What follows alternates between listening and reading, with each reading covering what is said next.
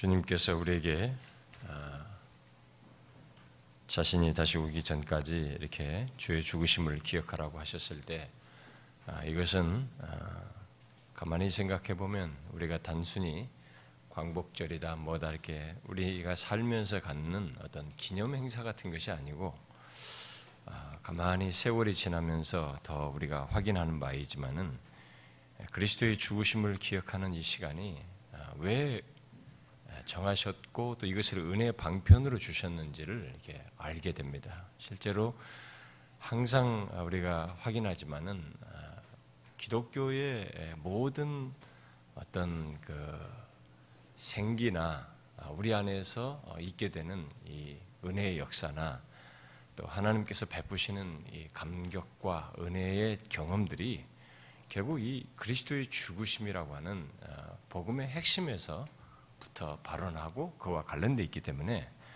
아, 그런 것 속에서 또 주님과의 그 관계를 계속적으로 우리가 아, 확인하게 되고 그 그리스도의 죽으심 안에서 있게 된 우리의 복된 지위와 이 관계를 계속적으로 어, 누릴 수 있는 그 분기 예, 중, 중, 이, 계속되는 어떤 중심이 되는 것이어서 아, 주께서 자신이 다시 오기 전까지 죽으심을 기, 예, 기억하라고 하는 이 말씀을 아, 하신 것이라고 봐져요. 아, 실제로 우리는 아, 이런 반복하면서 우리가 너무 이게 한국 교회에서 형식적으로 하고 있지만 우리가 정상적으로 주의 죽으심을 기억하는 것은 반복하면서 우리가 확인하지만 참 너무 은혜롭고 영혼의 유익이 되는 그런 시간이 됩니다. 여러분들이 어, 신자로 살아가면서 어, 그리스도의 죽으심을 기억하는 것이 계속적으로 자기에게 은혜가 되는지 그것이 신앙과 삶의 어떤 큰 원천과 동기부여가 되는지를 꼭 체크를 하셔야 합니다. 아, 전하는 저부터 아, 여러분들 모두가 이것을 아, 자신의 영혼을 풍성케 하는지를 꼭 확인해 보셔야 됩니다. 자기가 예수를 믿는데도 어, 주님께서 이런 것을 자신이 오기 전까지 계속 하라고 하셨는데 또 그래서 이것을 하게 될 때 그랬는데 이게 자신의 영혼을 풍성케 하는 것이 되지 않다면은 그건 정말 이상한 것이거든요. 뭘 어, 이런 하나님께서 이것을 통해서 하시고자 하고 이걸 통해서 우리에게 뭔가를 전달하시고 또 교통하시는 이런 것들을 분명히 생각하시고 뜻하셔서 주신 것인데 그게 자기에게 하나도 안 생긴다는 것은 아, 이상한 거거든요. 어, 정말 그 예수님 옆에 이것 저 떡을 뗄 때 12명 중에 유다 같은 사람이 돼버린 거죠. 11명이나 어, 이게 아, 좀 수혜자가 되는 것이지 유다는 뭐 아니지 않습니까? 아, 이게 자신의 영혼에 유익이 안 된다는 것은 뭐 유다 같은 존재일 수밖에 없는 거죠. 교회 안에 있으면서도. 아, 그래서 우리가 이 그리스도의 죽음이라고 죽으심을 기억한다는 것은 아, 기독교의 이게 전체를 죽으심이라는 것으로 이게 딱이 얘기를 하지만 그리스도의 십자가의 죽으심이라는 걸 얘기지만 이것은 하나의 그 한 면을 얘기하는 것이 아니고 기독교의 전체의 복음을 아우르는 하나의 내용으로서 그리스도의 죽으심을 기억한다라는 것이 되는 것이죠. 얼마 전에 제가 이 국민일보에 어, 그, 그 안에는 이제 기독교 소식 라인이 별도로 있는데 거기에 큰 어떤 기사가 실렸는데 그 기사의 그 토픽이 뭐냐면 부활, 아, 복음의 원형이자 하나님의 승부수라는 토픽이 붙고 그, 일, 그 토픽 아래 그렇게 부활의 복음을 전해서 소위 어, 어, 뭐 회심의 역사도 많이 일어나고 또뭐 어, 교회가 크게 외적으로 성장한 네, 그런 교회에 대한 그 기사가 이렇게 실려 있었어요.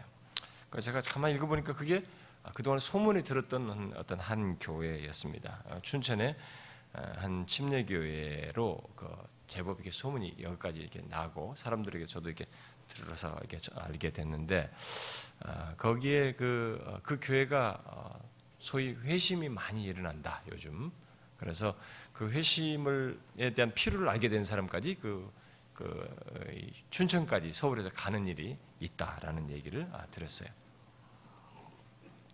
바로 그, 그 춘천의 그 한 침례교회를 아, 말하고 있었는데 아, 거기에 이 토픽은 바로 몇백 명의 목회자들을 모아놓고 세미나를 하면서 제1회 세미나 있는데 바로 아까 말한 그 토픽 아래서 어, 이렇게 설명을 하고 있었습니다. 아, 그 교회는 어, 주로 어, 사람들이 이렇게 간증을 많이 하는 그 교회로도 또 알려져 있습니다. 그러니까 사람들이 일종의 회심의 변화를 간증을 함으로써 어, 그 교회의 생기를 갖게 하고 계속적으로 하나님이 역사하시고 이런 회심의 역사가 끊이지 않는 교회로 이렇게 소문이 어, 나 있었어요. 음, 나 그렇게 들었습니다.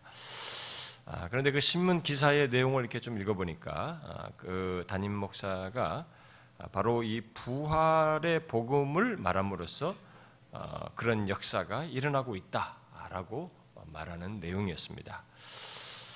아, 자신이 그렇게 부활의 복음을 강조하게 된 그 과정이 그 신문에 잠깐 실렸었는데 그 교회를 자기가 개척해서 어, 기도와 아, 또 말씀 강해, 그다음에 전도 훈련을 이렇게 많이 개척해서 이렇게 강조했었는데 그것만으로는 사람들이 진정한 변화가 되지 않는 것을 아, 보게 되었다는 것입니다.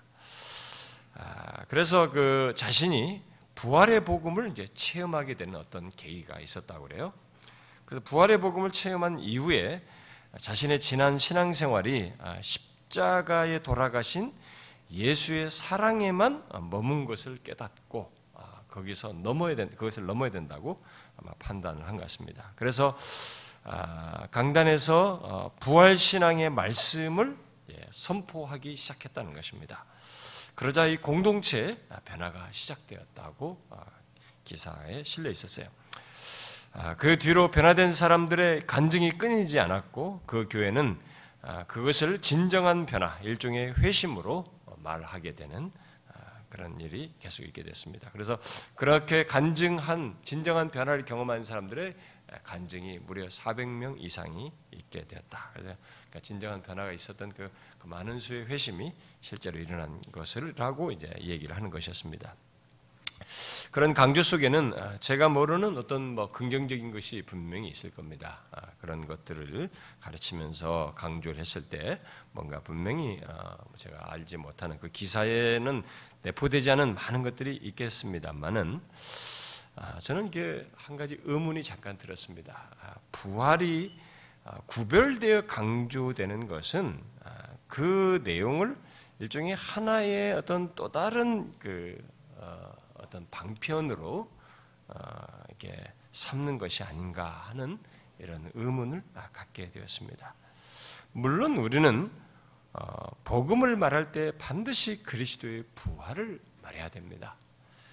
아, 그러나 전에도 말했다시피 그리스도의 부활은 그리스도의 십자가를 전제하고 포함하는 부활이어야 하고 또 그리스도의 십자가 또한 그리스도의 부활이 포함된 것 속에서 말하는 십자가이어야 하고 사실상 그리스도의 십자가는 그리스도의 부활을 포함하고 또 확증하는 것이죠. 음? 부활이라고 하는 것은 그리스도의 십자가에서 일어나는 것이 사실이다. 이게 십자가에서 이루신 것이 하나님께서 하신 것이 확실하다, 사실이라는 것을 일종의 확증하는 것으로 일어나는 것이죠. 그래서 우리가 십자가에서 말할 때는 그리스도의 부활로 이루어진 것, 부활을 통해서 확 어, 이미 성취된 사실을 전제하고 말하는 거죠. 그러니까 십자가를 말할 때 거기서 어떤 것이 일어났다라는 것을 끝낸 것이 아니라 그것을 넘어서서 결국 부활을 통해서 십자가에서 이룬 것들이 다 성취됐다는 그 사실에 의해서 십자가를 얘기하면서 십자가에서 이루어진 성취된 많은 것들을 우리가 얘기하는 것이죠. 그건 처음부터 누구든지 성경에서 십자가와 부활을 제대로 이해를 한 사람이라면 그것을 분리시키질 않습니다. 분리시킬 수가 없죠. 아, 그래서 그리스도의 십자가를 말할 때는 아, 우리들이 그 항상 별도로 이것을 말하지 아니하고 부활을 통해서 이룬 것을 함께 말하게 되고 모든 내용이 그렇습니다. 십자가에서 이루어진 그 모든 걸 얘기할 때는 부활을 통해서 이루어진 것을 말하는 것이죠. 항상. 성경이 부활이라고 하는 것을 어떤 것과 사도 바울이 연결시켜서 말해 심지어 의롭다함을 십자가와 연결시키기도 하는데 부활과 연결시킨다든가 이렇게 별도로 부활을 언급을 해서 달리 어떤 걸 말한 것들이 있지만 그렇다 손 치더라도 그것은 십자가에서 이루신 것에 연장선상 연결시켜서 말을 하는 것입니다.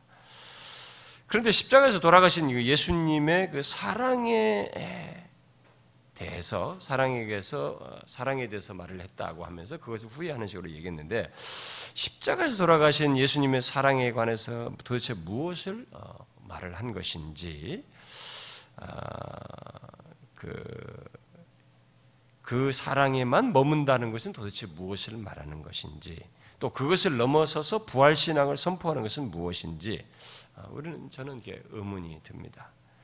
결국 또다시 십자가와 부활을 나누는 것밖에 되지 않고 소위 부활이라고 하는 주제를 통해서 어떤 돌파구를 만든 것이 아닌가. 어? 아까도 제가 읽었던 것처럼 하나님의 승부수 이런 얘기했는데 이런 단어 자체가 참 뭔가 도구적으로 써먹었다는 인상을 아, 지울 수가 없습니다. 자, 우리가 이 시간에 그리스도의 죽으심을 기억하는 이 시간에 이 성찬을 통해서 죽으심을 기억하는 것은 부활이 없는 죽음을 기억하는 것이 아니죠. 어, 그것은 아닙니다. 우리가 그리스도의 죽으심을 매 성찬 때마다 기억하는 것은 아니 주님께서 그렇게 하라고 하신 것은 우리가 주님을 위해서 무엇을 하는 것보다 음? 예, 제가 자주 강조하는데 이게 아주 중요한 배경이에요. 여러분들과 제가 성찬에 참여할 때 그리스도의 죽으심을 기억할 때마다 제일 우선적으로 기억할 게 바로 이겁니다. 우리가 주님을 위해서 무엇을 하는가 이게 아니에요. 그것보다 하나님께서 우리를 위해서 행하신 것이 얼마나 큰지 하나님께서 우리를 행하신 것을 기억하는 시간이에요. 인간이 이 세상에 존재해서 하나님에서 가지고 있는 어떤 것으로 지금 설명할 수 있는 것이 아니에요. 나라고 하는 존재 인생에 있어서 하나님께서 우리를 위해서 행하신 것이 얼마나 엄청난 것인지, 그리고 그 안에서 그 안에 있는 신자는 얼마나 복된지, 그래서 우리의 신앙과 삶이 어떤 근거 위에 있고, 따라서 우리가 어떤 동기로 신앙과 삶을 가져야 하는지, 그 근거들을 상기시키는 시간인 것입니다. 저는 그 교회가 부활이라는 것을 강조하면서 예수가 주인 되심에 초점을 맞추었을 때 변화가 있었다고 하면서 그것이 예, 하나님께서 어, 우리를 위해서 행하신 것보다 결국 아, 예수가 주인됨을 이렇게 강조하는 하나님을 위해서 우리가 무엇을 해야 하는 것에 초점을 맞추는 것은 아닌가 하는 이런 생각을 이렇게 지울 수가 없었어요.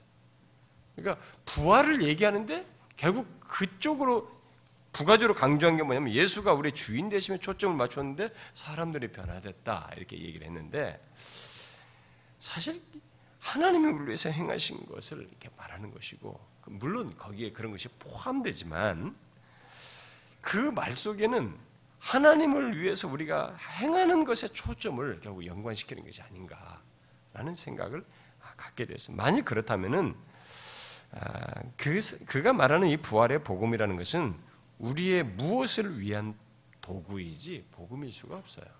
우리가 무언가를 하는 그것으로 이렇게 전락시키는 것밖에 되지 않는 것입니다. 부활은 어떤 것을 얻기 위한 도구로 사용할 수 있는 게 아닙니다. 아, 그런 성격이 아니에요.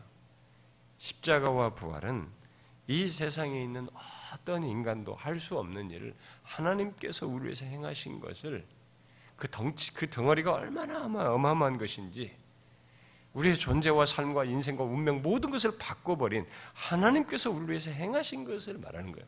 이 시간도 떡과 잔을 받을 때 떡과 잔을 받으면서 아 내가 무엇을 해야 된다. 이것은 저 기쁨 속에서 자연스럽게 우러나오는 거예요. 근데 그 우러나오게 되는 큰 덩어리를 확인시키는 겁니다. 하나님께서 우리 위해서 행하신 것이 무엇이냐라는 거예요.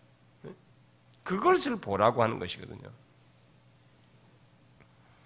그리스도의 복음은 항상 십자가와 부활을 통해서 이루어진 하나님의 그 한없는 은혜, 바로 구속의 은혜, 곧 하나님 편에서 우리를 위해 행하신 것을 바로 이 십자가와 부활을 통해서 그 아, 생기하면서 우리의 신앙과 삶의 근원으로 아, 갖는 것입니다.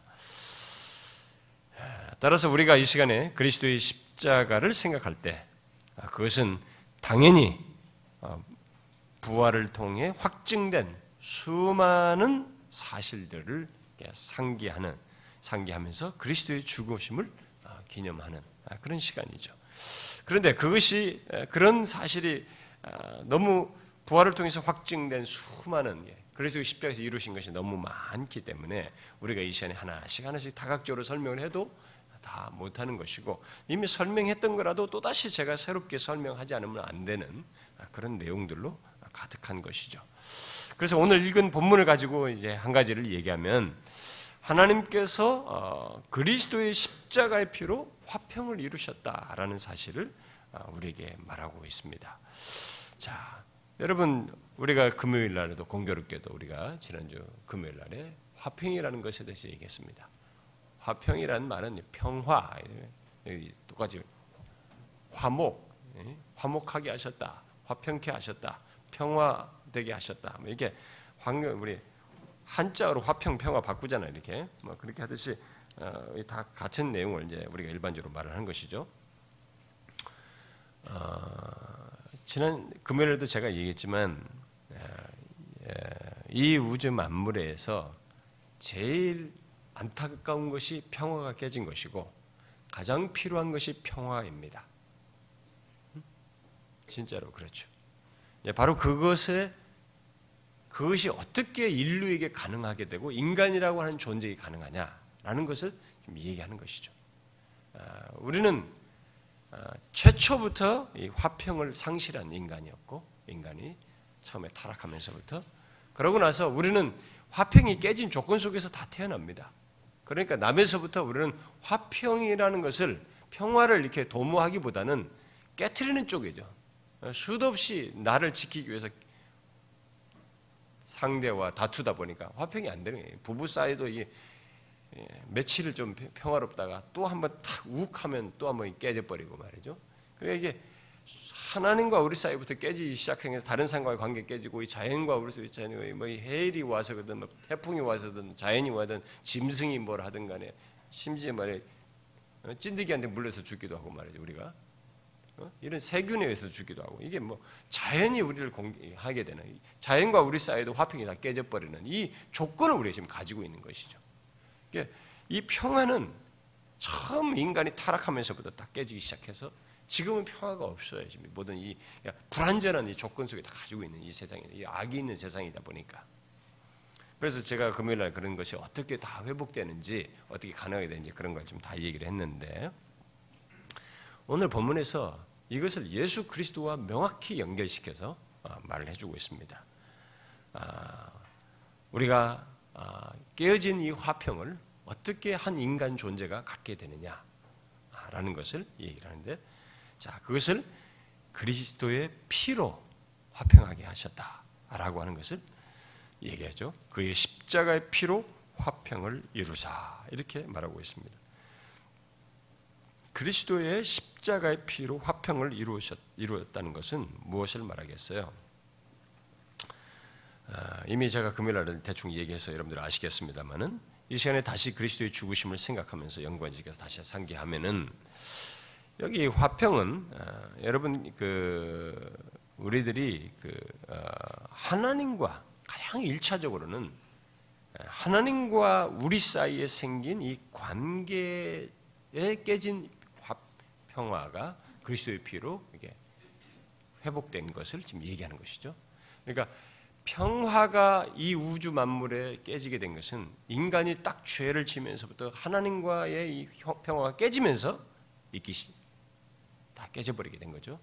그래서 모든 것이 질서며 관계며 이 세상에 존재하는 관계는 이게 사람들과의 관계든 뭐 내가 이 피조 세계와 나와의 관계든 뭐 모든 것이 하나님과 나 사이 평화가 깨지면서 다 파생적으로 다 깨져버린 것이죠. 아, 이런 것이 다 깨져버린 것인데 심지어 아, 제가 지난번에 얘기했지만은 우리 자신 안에서도 이 평화가 깨지는 거예요. 나라고 하는 한 인격체 안에서도 이게 질서가 평화로워야 되는데 화평이 유지가 되는데 내 안에서도 예, 다른 거예요. 그래서 우리가 뭐 심지어 엉뚱한 사람들이 뭐 내 안에 슬픈 나가 있다 뭐 이런 식으로 했는 내 자신의 자아가 이게 통제가 안 되는 거예요. 어? 내 자신이 이 자아를 하나님 앞에 자기를 부인해야 되는 이런 과정인가. 그래서 내 자신조차도 죄로 인해서 소외되는. 그래서 인간이 있는데 인간이 자기 혼자 혼자 스스로를 감당을 못하는 거예요. 스스로 외로워하고 스스로 힘들어하고 스스로 안에 소외된 게 있는 거죠. 이게 뭐예요? 자기 안에 깨진 평화예요. 이게. 그러니까 이게 하나님과의 관계에서 화평이 깨진 데서 그냥 모든 것이 뭐 부부 관계, 친구 관계, 자식과의 관계, 뭐 가족 관계 이게 다 피조 세계 심지어 자기 자신 안에서까지 이 화평이 다 깨져 버린 것이죠. 그런데 이 화평의 그 그래서 이 화평의 가장 근원이 하나님과 관계에서 깨진 것이기 때문에 다시 화평이 이루어지려면 평화가 이루어지려면 인간 존재에게 그 생기려면 다시 하나님과의 화평이 이루어져야 돼. 지금 그 얘기를 하는 것입니다. 그것을 그리스도의 피로 있게 됐다는 얘기하는 건데, 그래서 하나님과 우리 사이에 생긴 이 화평인데, 이 화평을 얘기했을 때, 이게 이제 1차적으로 우리가 생각해야 될 것은 감정적인 것이 아니라 관계의 변화예요. 이 화평은 관계의 변화를 얘기하는 것입니다. 그것을 먼저 염두에 둬야지 자꾸 화평을 감정적 차원에서의 이 차원에서 평화를 자꾸 생각하게 되면 혼란스러워지는 것입니다. 본문은 그것이 그리스도의 피로 단번에 이루어졌다는 의미에서 부정과그 시제를 쓰고 있는 거예요. 여기서 보면 이루사가 시제가 부정과그 시제예요. 자, 우리는 그리스도의 피로 하나님과 화평이 이루어졌습니다. 근데 이제 우리에게 질문이 생기는 것이 과연 그렇게 이루어졌다는 것을 내가 얼마나 아는가라는 거예요. 그걸 과연 누리는가? 얼마나 내가 이것을 알고 있는가라는 문제가 우리에게 생겨요. 어, 사실 이것을 충분히 헤아리기가 어려운 문제가 있어요. 하나님과 우리 사이에 화평이 이루어졌다. 부정과학 시절에 이미 이루어 그리스도 안에 이루어진 걸로 얘기하는데 이루어졌다는 것을 충분히 헤아리지 못하는 일이 있게 되는 것입니다. 아, 우리에게 이루어진 평화의 실제를 과연 내가 얼마나 아느냐라고 할 때 우리가 아직도 이 감이 덜 어려움이 있는 그런 게 있어요. 그 자꾸 여기에 방해적인 이런 죄의 실제가 우리 남아 있어서 더 그런 문제가 있는 것입니다. 단번에 이루어진 화평을 믿고 이해하는데 어려움이 있는 것은 하나님과 화평했음에도 불구하고 날마다 우리들이 우리의 죄를 보는 것입니다. 그러니까 죄는 화평이 깨지게 된그 결정적인 것이 바로 죄예요. 근데 이 화평을 이루었다고 하는데 죄가 나에게 있는 거야, 삶 속에. 그래서 이것이 나에게 계속 화평의 실제를 내가 알고 어, 그렇다고 하는 것을 인식하면서 하는데 자꾸 방해거리가 되는 것입니다. 죄는 화평을 깨고 불가능하게 한 그 실체이죠. 그러나 계속 우리가 염두에 둘 것은 이미 아, 제가 금요 말씀에서 얘기했다시피 아, 우리와 하나님과의 화평은 죄, 예수 그리스도께서 그 근본적인 화평을 깨뜨린 죄를 해결한 것 속에서 갖게 한 관계의 변화를 말한 것이기 때문에 이미 예수 그리스도께서 죄를 해결하심으로써 관계의 변화를 준 것에 근거해서 우리는 하나님과 나의 화평, 그리고 이 화평을 다른 사람과는 도모하고 이렇게 살아가는 것. 그 다음에 심지어 그것 안에서 성령께서 내 안에서 내 안에서까지 질서를 갖게 하시는 이런 역사를 하시고 있는 것입니다. 이 땅에 사는 동안에 죄가 있어서 악이 존재하기 때문에 이것의 완전한 상태를 못 누리고 있다는 것 때문에 약간의 혼란이 있을지 모르지만 그게 이미 우리에게 있게 된 것이에요. 이 관계의 변화 속에서 먼저 이해를 하셔야 됩니다. 하나님과 화평을 위해서는 반드시 죄가 해결돼야만 하는데 바로 그리스도의 피로 그 죄를 해결하심으로써 하나님과 우리 사이에 그런 변화, 죄가 해결된 관계의 변화, 화평케 된 일이 있게 된 것입니다. 그 화평케 된 것의 증거가 뭐냐면 우리가 하나님과 교통을 한다는 것입니다. 이게 화평이 이루어지지 않으면 하나님과 교통이 안 돼요. 불가능하게 돼 있습니다. 우리가 이게 종교 행위로 설명할 수 있는 게 아니에요. 실제로 그게 불가능한 것입니다. 하나님과 우리가 교통하게 되고 그분과 교제하며 요한일서 1장에서 말한 것처럼 하나님과의 사귐이 있게 되고 하나님과 동행하는 것이 있게 되고 임마누엘의 경험을 하게 되고 그런 관계를 영원히 갖게 된다는 것이 바로 하나님과 우리가 화목하게 됐다. 평화를 갖게 됐다. 그런 관계를 가졌다라는 증거입니다. 그러므로 우리에게 있게 된 하나님과의 화평은 화평의 걸림돌인 우리의 죄로 인한 그리스도의 고통스러운 죽음, 곧 그의 흘리신 피로 말미암아서 있게 된 것이라고 하는 이 본문의 강조를 잘 유념해야 됩니다. 그냥 이 화평은 주어지는 것이 아닙니다. 그리스도의 피로 된 것입니다. 그래서 이 화평이 진짜 확실하고 맞는 것입니다.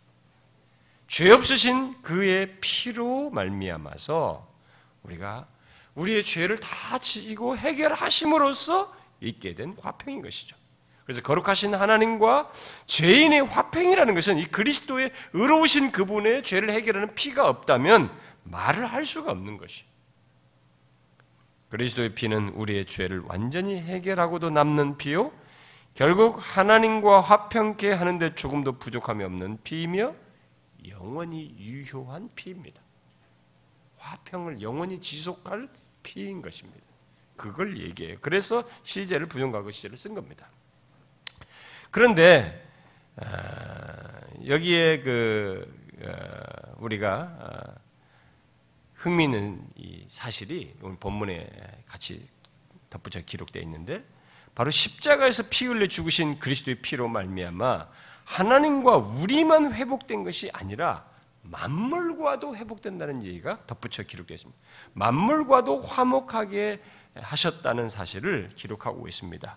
자, 이것은 그리스도의 피로 말미암은 화목이 인간에게만 적용되지 않고 피조물과의 피조물에게도 피조물과의 관계 속에서도 적용된다는 것을 말해주고 있습니다. 우리가 로마서 8장에서도 말하다시피 죄로 말미암아 아, 허무한 데 굴복하게 된 창조 질서에서도 그리스도의 피로 이루어진 이 구속의 열매를 나누어 갖게 되는 일이 있게 됐다는 것을 여기서도 밝혀주고 있는 것입니다.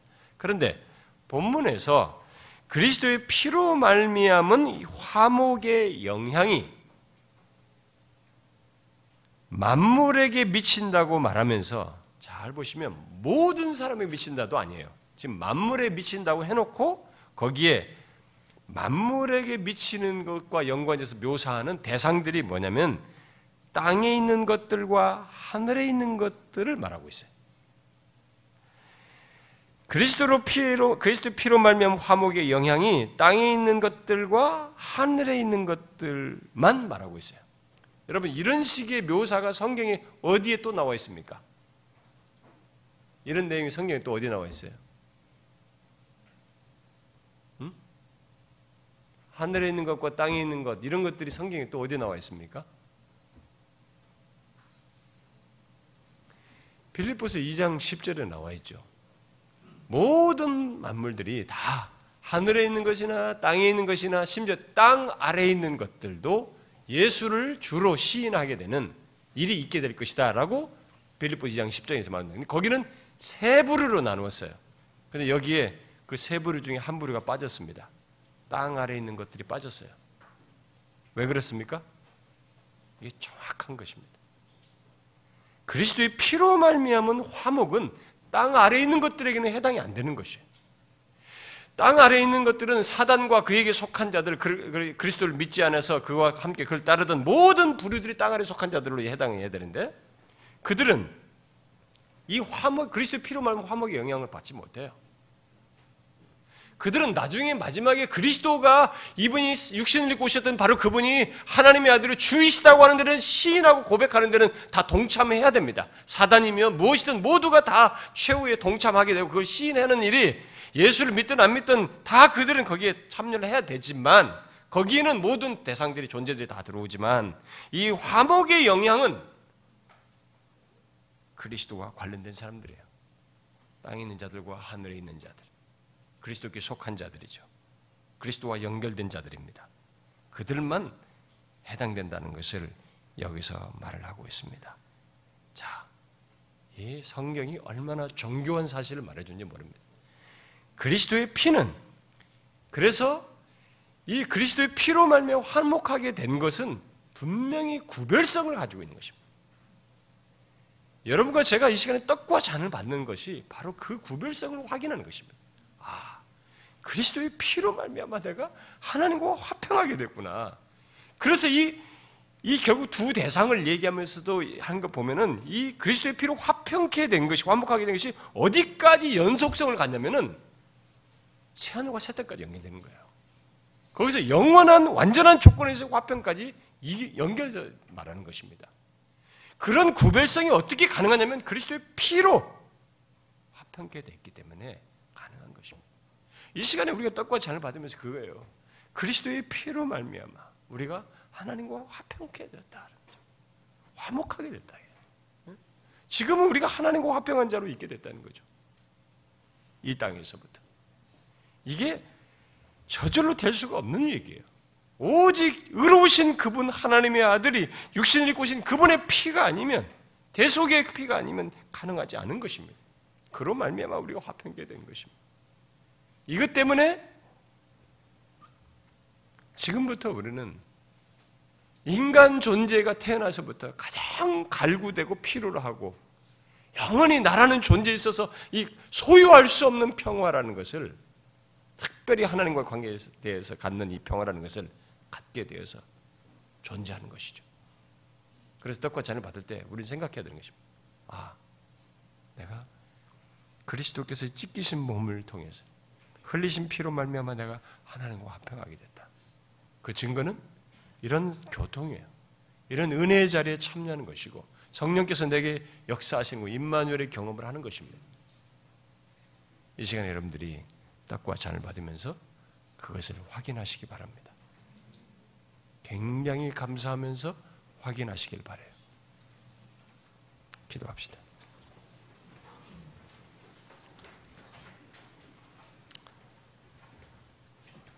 우리 다 같이 아, 우리 자신을 살피면서 이런 놀라운 은혜를 입은 것에 감사하며 겸손히 떡과 잔을 받는 이 시간이 되기를 같이 구합시다. 다 같이 기도하겠습니다.